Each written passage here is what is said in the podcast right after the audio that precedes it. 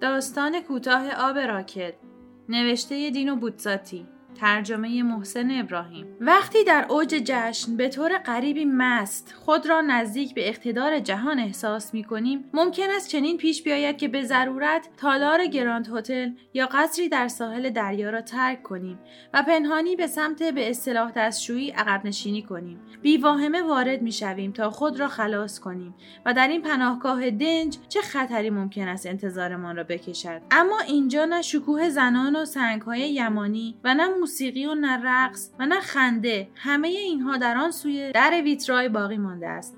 به طور عجیبی دور بلکه تنهایی آرامش همچون در معبدی متروک. تنین نامشخص صداهایی از دیوارها به گوش می رسد. فراخانی ناچیز. اما چهره بسیار پیر و در این حال نو که هیهات بسیار خوب میشناسیمش از آینه ها نگاهمان می کند ولی هرگز به نظرمان این چنین پرید رنگ گزنده و در مجموع حزنانگیز نیامده بود و از سکوت عمیق ورای تنین ضعیف تانگو زمزمه آبی که به پایین آبریزگاه های بزرگ کاشی جاری است در حالی که حقارت های انسان و آرزوهای برباد رفتهاش را دوستانه به یادمان میآورد برایمان به طریقی نامنتظر با لحنی فروتن و مهربان حرف می‌زند.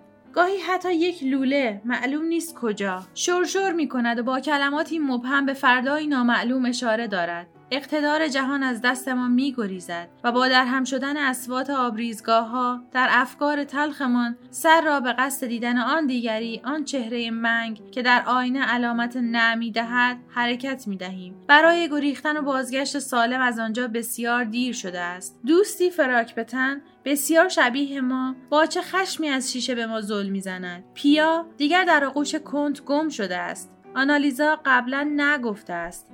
و دختر جوان ناشناس با آن دهان هوسانگیز ظاهرا پیش از این با پیتروچوی جذاب روی هم ریخته و بازگشت به آنجا بیهوده است و در رابطه با نوشیدن حتی حرفش را هم نزنیم چون همین که هنوز سر پا هستیم خودش خیلی است. همه اینها به خاطر این است که سر و کارمان به اینجا افتاده است. چه شوخی غمانگیزی! کجاست آن شادی سحرانگیزی که کمی قبل به طور شکست ناپذیری بر فراز سر آدمها در پرواز بود؟ آن آدم پریدرنگ و بدیومنی که درست هم هیکل خودمان است. از آنجا در آینه به طور احمقانه همچنان سر تکان می‌دهد تا سرعت زندگی را به یادمان بیاورد. نکند حتی از خانه خارج نشده ایم که به جشن برویم و آسمان روشن می شود و کامیونت های شیرفروشان بیرون می آیند و اعضای ارکستر ویولون ها دوباره در جعبه ها می‌گذارند و از خود می‌پرسیم چه شده. و اعضای ارکستر فلوت ها و ویولون ها را دوباره در جعبه ها می‌گذارند و از خود می‌پرسیم چه شده است. می‌خواهیم بگوییم حتی با دستشویی گراند هتل ها با نورهای اسرارآمیزشان با آن سکوت و آن آرامش منجمد با آینه ها و آواهای اغواگر آب که شبیه آبراه های مرموز کوهستان ها در سالهای از دست رفته و به طور بسیار سرزنده ای در حال ریزش از ستون های کاشی براق که به شدت به حال خود رها شده اند حرف می‌زنند. باید محتاط بود.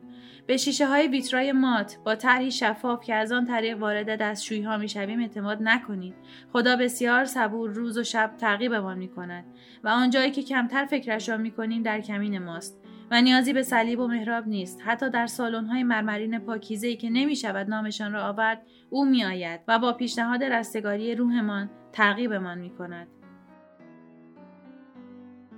برای ارتباط با ما ID صوفی underline کاپل را در اینستاگرام جستجو کنید.